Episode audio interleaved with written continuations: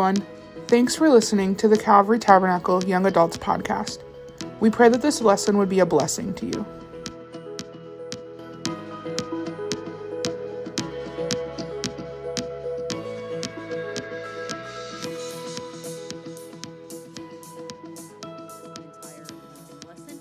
I was sick last week and, and missed. If you want to turn your Bibles to Colossians 2 8, we're going to do philosophy part two. And uh, the whole concept of philosophy is kind of part of the driving force, I would argue, of this particular series because our philosophy or our worldview is going to give us the lens by which we know how to live. It's going to give us a lens through which we understand who we are, who God is, and how to respond to culture and how to respond to society. You know, there's a there's a little story I didn't plan on telling today, but I, I like to kind of bring it up sometimes to classes because it's a fascinating story. And there's there's a book by the name of the the lost city of Z, and it talks about this explorer that went down into South America in in, in order to try to find the lost city of Z, which we would dub as El Dorado. He wanted to find the gold, and uh, he ended up getting lost in that journey. And so many people have lost their lives trying to discover what exactly happened to this guy. But but the story is fascinating because it, it combines various concepts from science and from uh, history and from exploration and um, even adventure in the current time period. And so it talks about the foundings of the Royal Ge- Geographic Society, talks about a time in history where there were aspects and places on the map that still said there be dragons, which is kind of cool. I think. I always wanted there to be dragons when I was a child. I wanted there to be a Smaug somewhere in a cave on his cache of gold. I was sorely disappointed to find out later in life that there were no living dinosaurs that we've discovered yet. No, I'm just joking. Um, but there were parts of the map that still said there be dragons. Uh, there was a lot that was unknown. There were not guides. I remember as a small child going on walks with my mom, and she would point out a maple tree, and I'd go, okay, cool, so that's a maple tree. So I can identify that tree. So what's that tree? And she'd say, I don't know, Jen. Let's go get a field book. And so would go get a field book, and the next day would go out and would identify all of the trees. Thank you. Would identify all of the trees and would, would match them to the pictures in the book or the insects or the animals or whatever the case may be. But but in that time frame, they did not have any such benefits. Instead, they went down into a world that was unexplored, that was full of potential pain, potential death, that was filled with uh, danger around every corner. They did not know which animals would kill them, which insects were poisonous, which snakes were poisonous. They didn't have a map to guide them, they had absolutely nothing. Okay? So just imagine this for a minute. Imagine going down from the Royal Geographic Society to explore a world unknown and not knowing what you were going to face, not even having a topographical map, basically having nothing. And so, as part of the training for these young men that would be going down as explorers, they would have a multitude of classes that they would take with the Royal Geographic Society in England. And one of those classes was, was headed up by a man whose last name was Hurst. And this gentleman um, had a unique aspect and unique style of teaching that he prided himself on. He argued that he could teach any young explorer to quickly ascertain the latitude and longitude of any position where their feet might take them. So if they were to be dropped in the middle of a place that was completely unknown, unmapped, uncharted, in the middle of the jungle in South America, using some specific instruments, they could quickly ascertain the latitude and longitude. I'm over here going, what is the purpose of knowing the latitude and longitude if I'm still lost? Right? Anybody else get lost easily? Y'all just aren't admitting it. Y'all are a rough crowd today or something. I get lost all the time, so I will admit it gladly. I get lost. I, I could almost get lost at Calvary, and I've gone here almost my entire life. No, not that bad. But you give me a dude, I'm still lost. In fact, you tell me north to go to go north or go south, I'm still lost because I don't know which way north, south, and east, west is. I mean, I, I literally know that west is this way and east, north, south, but in terms of where I'm standing, I have absolutely no clue. It's not a talent, does not help me. So, knowing the latitude and longitude doesn't seem to be very beneficial. But the beauty of knowing the latitude and longitude when you're in a place that is unknown is simply this if you know where you currently stand, you can figure out where the next place of safety is. Okay, so part of this worldview series, part of this question of how can you live it, is the understanding that we do not know the things that we're going to encounter as we traverse through life. We don't know where our feet are going to take us, where the journey is going to take us. We don't know the dangers that may unfold. We don't know the temptations that may come against us, the trials that may unfold. And so, without knowing, without having a map, how many have ever wished and just begged God, can I please just have a map? Can I know where the next open door is? One person. So you all just would rather be uh, blindfolded and led into a building you've never known and like fall down a whole entire flight of stairs or two or three? That's just not my cup of tea. I've fallen down a flight of stairs before at IBC and it was not fun. Don't want to repeat that. so, so the beauty is that we don't know what is going to befall us in life. We don't know where life is going to take us. But I can tell you this that no matter where life takes you, no matter what comes against you, no matter what trial you may encounter or tribulation may may unfold or temptation may come you may find yourself in a place like we talked about in the song where you don't know where you're going. You don't know which way to turn but there are steadfast truths that are unmovable. And if you simply look towards those then you're going to know exactly how to to maintain the path that God has for you so, what does that mean? It means I may not know what the answer is, but I know if I move this direction, I'm not moving closer to the principles of Scripture. And I know if I take a step in this direction or if I stay still, that God is going to fight my battles. And I know I'm moving closer to a principle that is, is explored, that is unfolded in Scripture. So, this is the part of the purpose of this series. So, Colossians 2, verse 8 says, Beware lest any man spoil you through philosophy and vain deceit after the tradition of men, after the rudiments of the world, and not after Christ. Now, the word philosophy is only used once in the New Testament. It's actually a Greek word, as Brother Herbst pointed out, I think, last week. It means uh, love to love wisdom or to be a friend of wisdom. It's actually oftentimes uh, the word phila is translated in the New Testament as friend. So to be a friend of wisdom or to love wisdom. Uh, philosophers is used once to talk about the Epicureans and the Stoics that are questioning Paul uh, before his powerful message regarding the unknown God that he preached on Mars Hill in Greece. And so this is not a common word that pops up in scripture. And so there are a lot of Christians that don't particularly like the word philosophy specifically because of this verse. So let's talk about this verse for a moment and let's break it down just a little bit.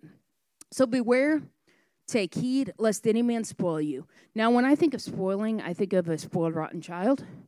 I think about when you're you really didn't deserve that toy as a little kid and your mom or dad still bought it for you and spoiled you.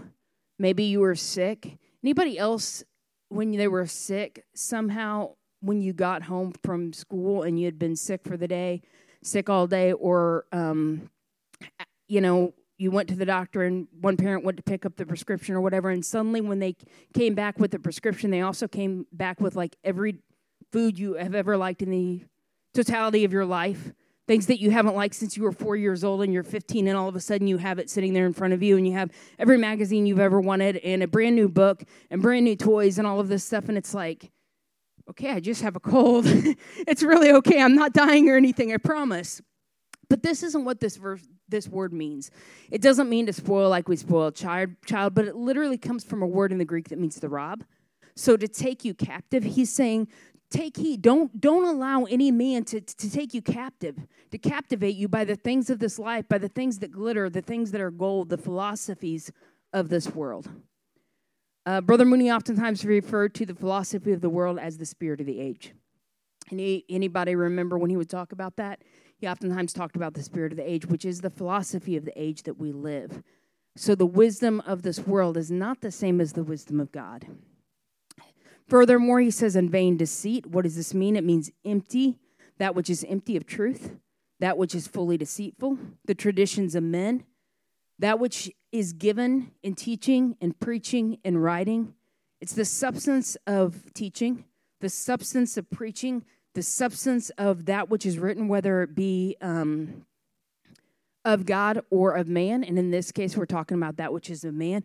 Furthermore, he says to beware of the rudiments of the world. And the rudiments of the world is simply this it means the elements of this world.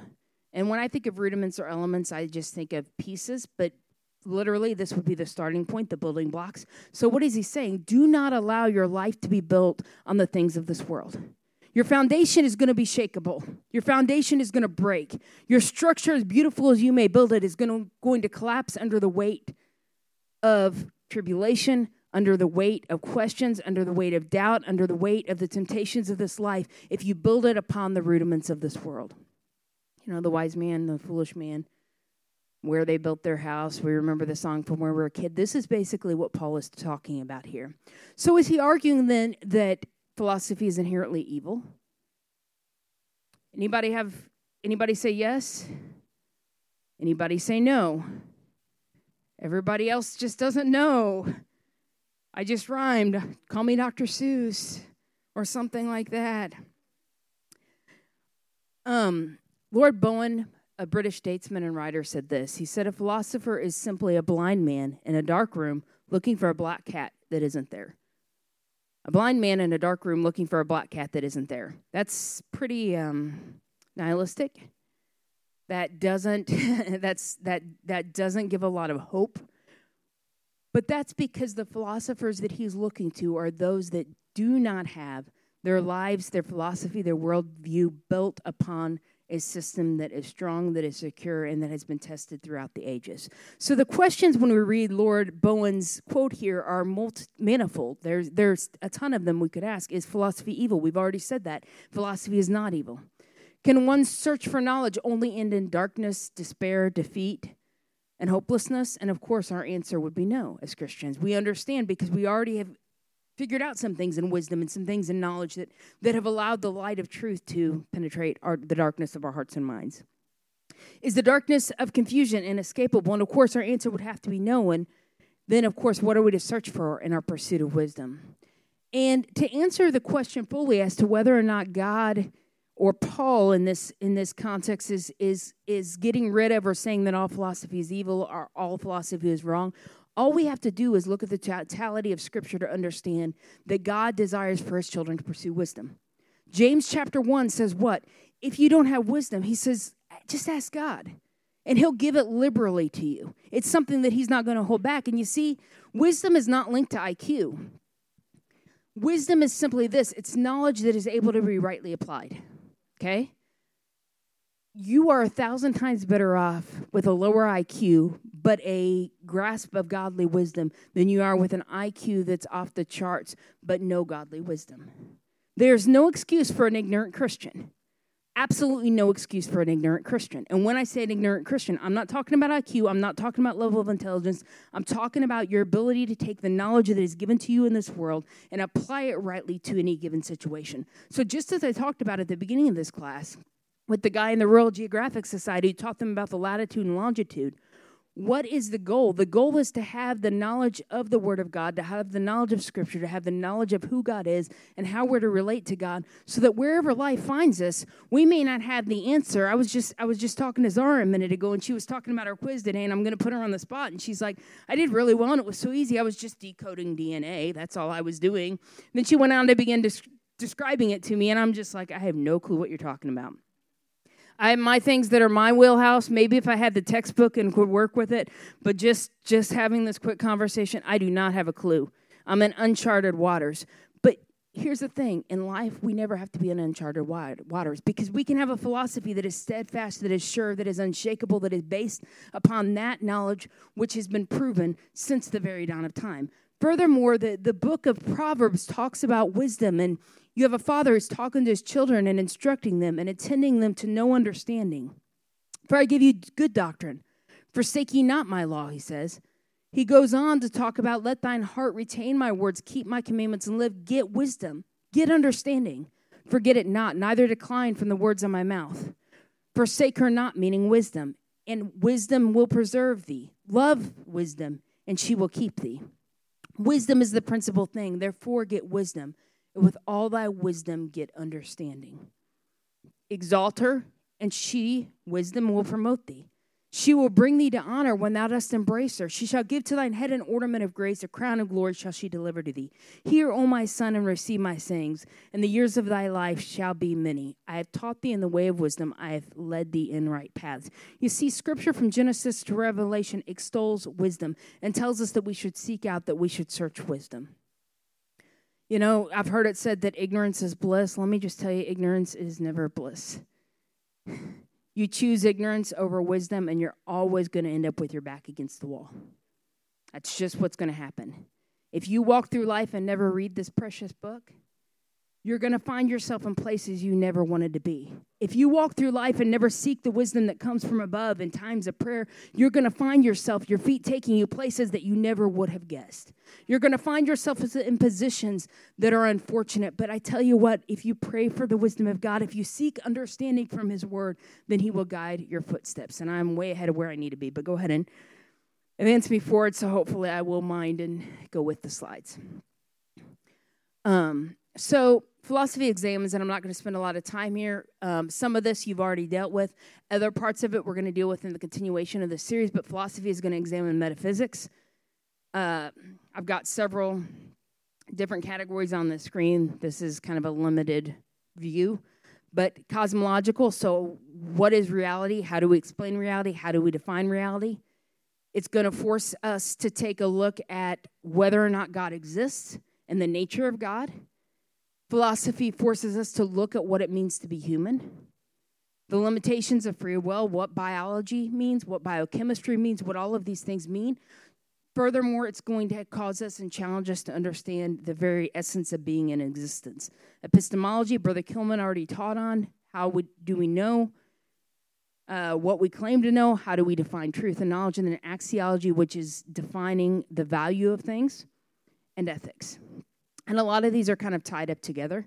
We could argue, for instance, that um, determining whether or not we should embrace euthanasia forces us to define the value of a human life and ethical questions that that are connected. So all of these are are somewhat interconnected. But you do have to look at all of these things in order to get a full view of what um, what is meant by the word philosophy. Let's go ahead and go to the next slide. Now, ph- philosophy and theology intersect. They must. As I talked about on the last slide, one of the number one things that you have to examine in philosophy is metaphysics, which is going to take us down the path of is there a God? How do we know that there's a God? Who is that God? What does he desire for us? There has to be an interconnectivity between these two concepts our understanding of God is going to guide the totality of our existence, the conduct of our life, how we live, the decisions that we make. So, our views of God are ultimately going to define who we are. So, if we believe that we're created in the image of God, and I believe that you're created in the image of God, then I have to assign me value and I have to assign you value, correct? So, the, the, the fact of the matter is that when our philosophy and our theology intersect, we can have a livable worldview that is going to allow us to live victorious in Christ Jesus. Ultimately, our framework is going to fall apart if our theology is out of focus. Okay? So theology has to be the building block. So ultimately, we have to go back and we say, okay, we have to say, okay, what is God's story?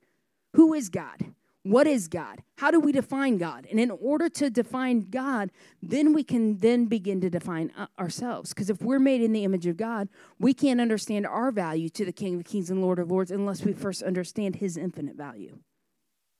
We cannot truly love one another as Christ desires for us to until we recognize God's story, which includes creation and redemption, which humanity has taken part of and has benefited from. And ultimately, from God's story comes humanity's story, and then finally, your individual story. You know, it's an interesting thing because um, in talking to students um, at IBC, it's, uh, you know, there are a lot of struggles in modern day culture.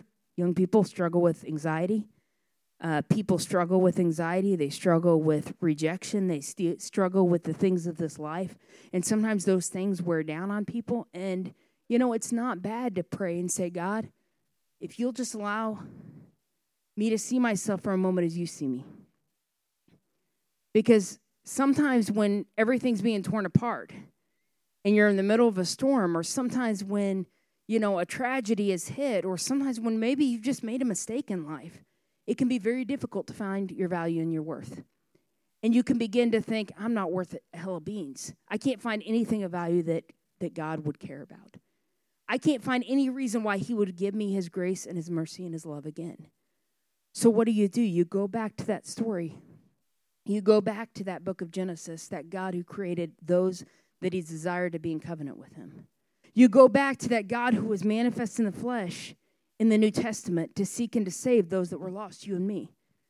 You know, the old song says, When He was on the cross, I was on His mind. And the reality is that Jesus on the cross prayed not just for his disciples, but for all those that would come through the life of his disciples. So ultimately, when he was on the cross, we were on his minds.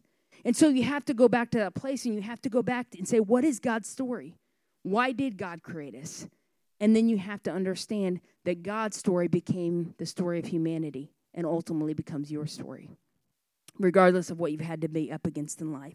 One writer put it this way he said that theology was the queen of the sciences and philosophy its handmaiden because ultimately one what, what one believes about god determines the whole of that individual's human experience uh, Malcolm Muggeridge uh, said,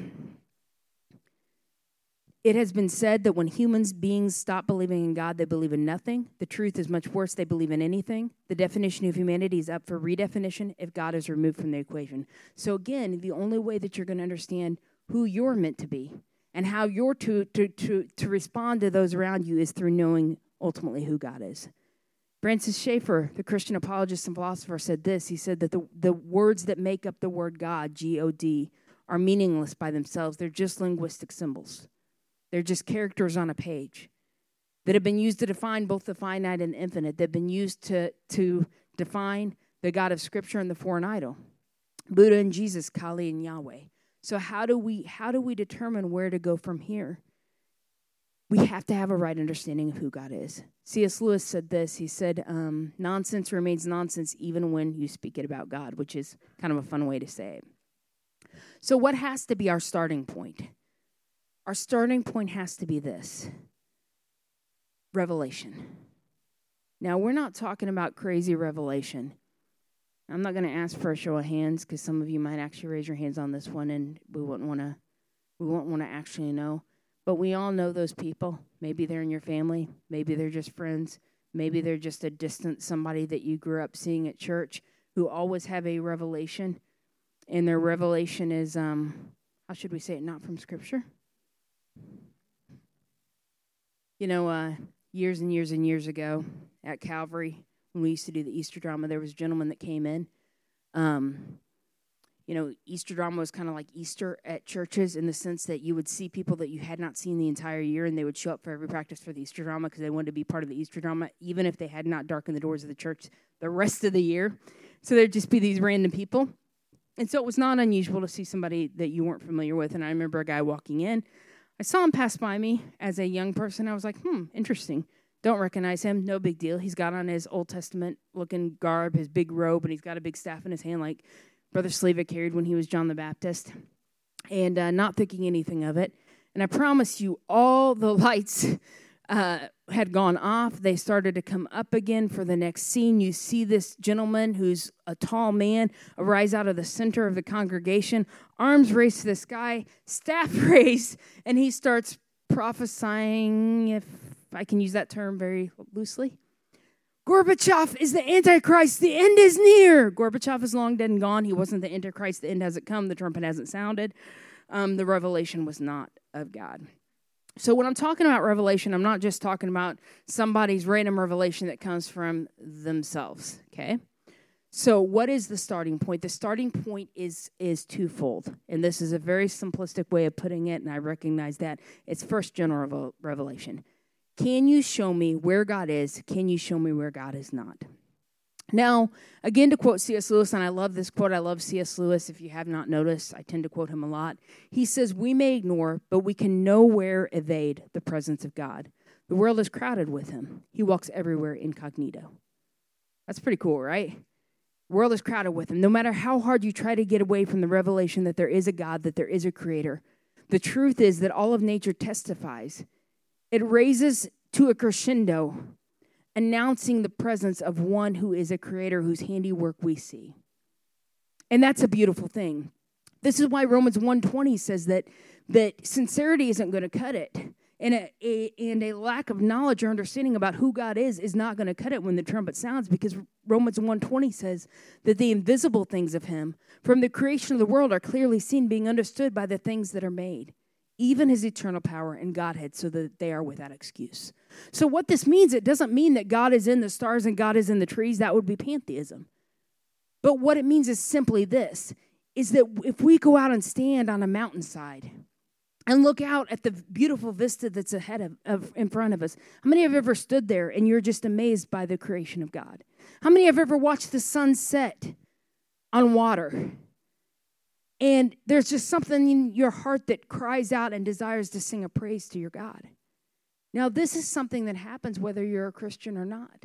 There's a sense of awe and a sense of wonder that is, is inborn within every human being. This is why children are so full of questions.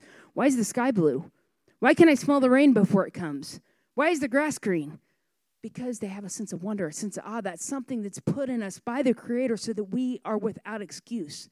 Now, I don't have time today, but I could tell you a number of stories of people who did not know God, did not have access to a Bible, did not know the name of Jesus, and yet they stood somewhere in a foreign country on foreign soil and said, God, I feel like there's something beyond what I know, something beyond the God of my village the gods in the trees and the gods in the flowers and the gods in the leaves and the gods in the mountains. I feel like there's something beyond it. God, if, if you're truly there, just, I want to know you. And you know what? There is no obstacle that will keep us from knowing God if we desire Him because God will not remain hidden. So His nature, nature testifies to the reality of the Creator. We see this time and again throughout Scripture. Psalm 19 says, The heavens declare the glory of God. The firmament showeth his handiwork. Day unto day utter speech, and night unto night showeth knowledge. There is no speech nor language where their voice is not heard. Their line has gone out through all the earth, their words to the end of the world. In them hath he set a tabernacle for the sun, which as a, is as a bridegroom coming out of his chamber and rejoices as a strong man to run a race. His going forth is from the end of the heaven, and his circuit unto the ends of it, and there is nothing hid from the heat thereof. And we could, of course, spend time on the scientific evidence um, that is in Scripture as well, but we're not going to go there. Furthermore, General revelation is also the conscience. These are things that are available to each and every person. Scripture puts it this way in Romans 2 14 and 15. It says simply this, and I'm just going to paraphrase, I'm just going to kind of give you the gist of it. It says that the Gentiles, sometimes, even though they don't have the law, do by nature those things that are required by the law. Why? Because their conscience is able to bear witness. This is why you can have an atheist who makes moral decisions. This is why, if you give two little kids, sit two little toddlers in the ground, take two little twins, two little boys, two little girls, doesn't matter, give one some carrots, and give the other one a great big cupcake with chocolate icing that's this tall. And you're going to realize very quickly that they understand that an injustice has, has taken place. It's inborn with us. We have an ability to analyze a situation from a very young age to determine whether or not it's fair, whether or not it's just. And from a very young age, we have a conscience that allows us to be guided towards truth and towards revelation if we allow it to. Uh, John 1, when it talks about the light that has come into the world, that word that was made flesh, what does it say? It says that that light which came is the light that lighteth every man that cometh into the world. What does that mean? It means that within each and every person, that God who is now manifested in the flesh within the book of John has brought light, brought revelation, brought manifested truth, brought understanding that is available to each and every person. All you have to do is seek for him. And I promise you, even if you don't have a Bible in your grasp, you're on foreign soil somewhere, if you seek for the God of revelation, he will make himself available to you. Furthermore, the existence of the conscious is indisputable. Anthropologically, sociologically, again, I don't have t- a lot of time to spend on this, but the Code of Hammurabi, for instance, predates the Egyptian Exodus by over 300 years. Hammurabi lived about 1760 BC, and the monument that is attributed to him contains over 280 laws. not only does it contain those laws, but it contains the, the punishments for breaching those laws, categorized by your position in society. So if you're just a meager servant or a slave, this is your punishment. If you're a a king or a rich man, this is your punishment for such in such a crime. Okay, again, we're talking about before the Exodus. We're talking about before Moses penned the Pentateuch. And yet, from that very early time in human history, we have laws that are codified. Why? Because men and women were born with a conscience that was created by their Creator in order to allow societies to function. Even in the most primitive of cultures, in, in the Brazilian rainforest and in, in small places in South America and Africa, before they had any other contact, they had laws that guided the governance of their communities. They had laws that governed and said if you steal someone's sheep, if you kill someone, this is the punishment. Why? Because we all know that it's wrong to kill. Because we all know it's wrong to steal because we have a conscience that's created by God. So the general revelation is available to everyone. Let's go on to the next slide.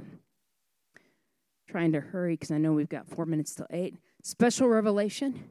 Now, um, we could go a lot of directions with both these things. I'm trying to keep it kind of brief. Of course, we could talk about special revelation being Moses seeing the burning bush and the revelation of the I am to Moses who would walk before him. We could talk about the fourth man in the fire. We could talk about all the, the um, manifestations of God within the Old Testament that were visible to human eyes. Uh, but more than that, the two that are, are most significant to us standing here today is one, we have special revelation that comes through God's revealed word. Genesis through Revelation. Psalms 19 even speaks to this and talks about, in conjunction with the heavens declaring the majesty and the handiwork of God, it also talks about the law of the Lord being perfect, converting the soul, the testimony of the Lord sure, making wise the simple. It talks about his statutes that lead us to his commandments, that lead us to having a fear and a all for our creator. Furthermore 2 timothy 3 16 and 17 says this all scripture is given by inspiration of god. Now when i hear the word of inspiration i think of having an inspired moment where a light bulb goes off in my head and i'm like boom! You know it usually happens about 2 3 o'clock in the morning for me because i'm a night owl and uh, that's when the, the light bulb goes off. But that's not what is referred to as inspiration here. Inspiration is literally god breathed it literally means that all scripture is breathed by the Creator. And it's profitable for doctrine, for reproof, for correction, for instruction in righteousness. You see, when Paul wrote, when Moses wrote, when all of these people in scripture wrote, they didn't just write in an inspired moment. It wasn't just a moment of instantaneous anointing, but they were functioning as the mouthpiece of God those words were breathed by the Holy Spirit. And when they were breathed by the Holy Spirit, they recorded them on the pages so that you and I would have a guidebook so that we could understand that no matter what we came up against in life, we would be able to determine the path that we should take because we have a God who has directed where our steps should take us. And it's His word that is going to allow us to be perfect. What does that mean? It doesn't mean without flaw. We can't be without flaw, but it means mature in Him thoroughly furnished unto all good works. Second Peter 1 19 and 21 says, We all have also a more sure word of prophecy, whereunto ye do well that ye take heed, as unto light that shineth in a dark place until the day dawn and the day star arise in your hearts. Knowing this first, that no prophecy of the scripture is of any private interpretation. For the prophecy came not in old time by the will of man, but holy men of God spake as they were moved by the Holy Ghost, literally moved along in the Greek by the Holy Ghost. So they were in the vein of the anointing and the vein of the Spirit. Then, beyond what we have in Scripture, which is going to give us the principles to live by and the worldview that, that is going to give us our lens by which we can live victoriously in Him, we have, of course, the ultimate revelation that came through the incarnation, through God who became man. You see, that light that lighteth every man that came into the world, that brought the conscience and breathed into Adam the breath of life and gave him the ability to know between right and wrong, is the same God who walked with Adam, who then ended up robing himself in flesh to undo that which Adam had done. By one man, sin entered into the world, and death by sin, Romans 5 tells us. But God came and robed himself in flesh, as we see in John 1.14, when it says, The Word was made flesh and dwelt among us, and we beheld his glory as of the only begotten of the Father, full of grace and truth. Furthermore, Hebrews 1 1 through 3 talks about the fact that he is the express image of the invisible God.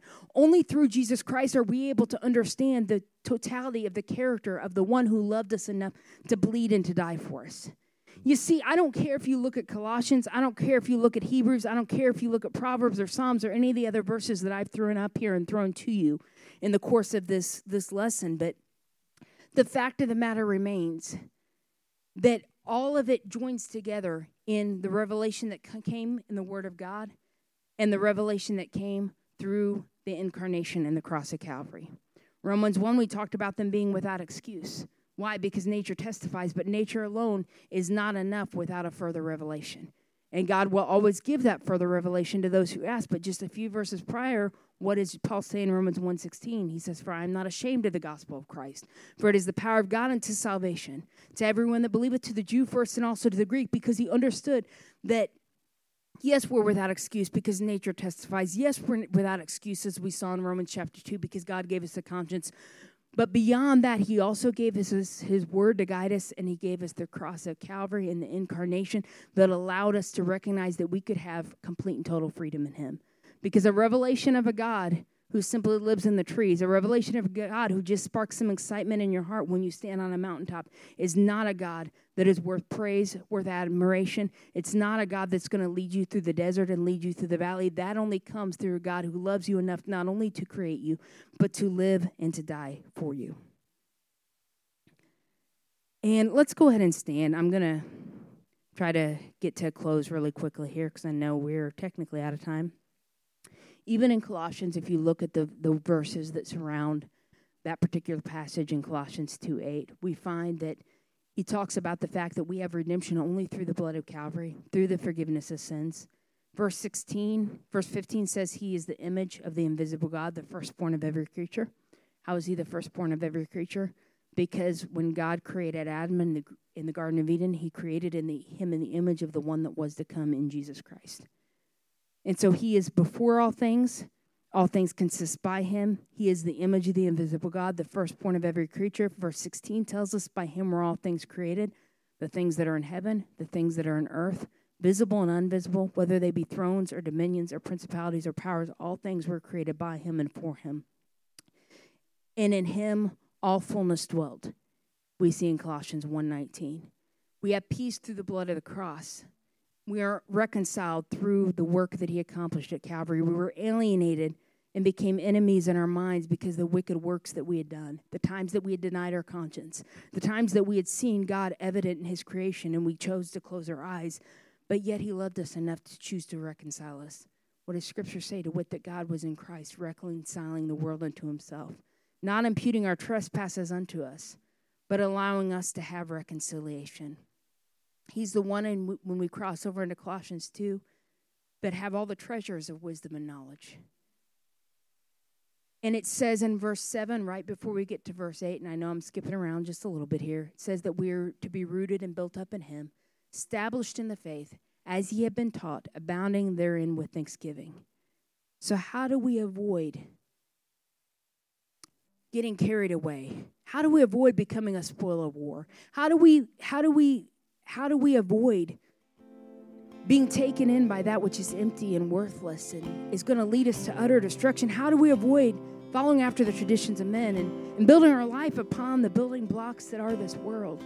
How do we avoid building a structure that's beautiful to lay eyes on, but when the storm comes, is going to be utterly destroyed? My friends, we have a path, we have a way. We have a way, and we're going to talk about it as we continue on through this series. We're going to talk about all of the ways that this the our worldview is going to shape our successes as we walk for Christ. I'm not talking about successes in terms of of riches or successes in terms of of secular victories, but I'm talking about successes that are going to allow us to one day stand before the King of Kings and Lord of Lords and to have him say, Well done, thy good and faithful servant. Because you know what? At the end of the day, that's all that matters. All that matters is that he says, Enter in. All that matters is that he says, You're my child. All that matters is that he says, ultimately, well done. And so, what are we going to do? We're going to make sure our understanding of who God is is correct. We're going to understand that that we view humanity as God desires for us to view humanity. We're going to make sure and certain that we're building our life upon the principles of Scripture, not after the traditions of man, as is said in that verse, but after Christ. Because Christ, in and of himself, gives us an entire worldview that is stable, that is established, that is immovable, that is going to allow us to become all that he desires for us to be. So, how do we get there, friends? It's not just going to be through the lessons we're teaching, we're barely scratching the surface. Those that have came before me have done a fantastic job, and I have full confidence that everybody who follows me is going to do a fantastic job, but we can't get you there. We can teach you, we can explain, but you're going to have to determine in your heart and in your mind, you're going to have to seek for the wisdom that comes from above. You're going to have to determine that you're going to spend time in this precious word and that when you wake up in the morning, you're going to say, God, I need you one more time because I'm not smart enough on my own. My intellect isn't high enough. I'm not wise enough. I need your wisdom to guide me. I need your hand to direct me. I need you to shape me in your image. I need you to make me more like you. I think it would be right if we ended the service by just spending a few minutes talking to God and reaffirming that as we continue through the series, God, I, I want to gain wisdom in this series. And I want to desire more than ever to be shaped by you because the things of this world are going to pull. The things of this world are going to try to divert your attention. They're going to try to, to, to, to capture you and to take you as a spoil of war. But there is a God who loved you enough to go to Calvary for you. And so let's just reaffirm. Let's just talk to him for a few minutes. Calvary Tabernacle Youth. Let's just, young, young adults, sorry. Let's just talk to him for a few minutes. Let's reaffirm our commitment to read his word, reaffirm our commitment to having a prayer life, to being disciplined. Because you know what? Not only do you need to make it to the finish line, but God has people He's going to place in your path that He wants you to take by the hand and help lead to the promised line, as, the, the finish line as well, so that they can be partakers of the promise that comes through salvation. Jesus, Jesus, Jesus. Friends, you can't dismantle the worldviews of this world by intellect alone. It's going to take the hand of God, it's going to take the anointing of His Spirit. It's going to take some young adults that say, I'm going to get in this word. I'm going to seek the wisdom that comes from above because I know that those that I encounter are going to be so entrenched in the things of this world and they're not even going to realize till their back's against the wall how badly their system has held up. But you know what? I know if I'm guided by your wisdom, I can help lead and guide them to truth. I know I can make a difference in this world. I can be a light shining in darkness because I'm going to give myself to you in all that I endeavor to do. And I'm going to seek your wisdom.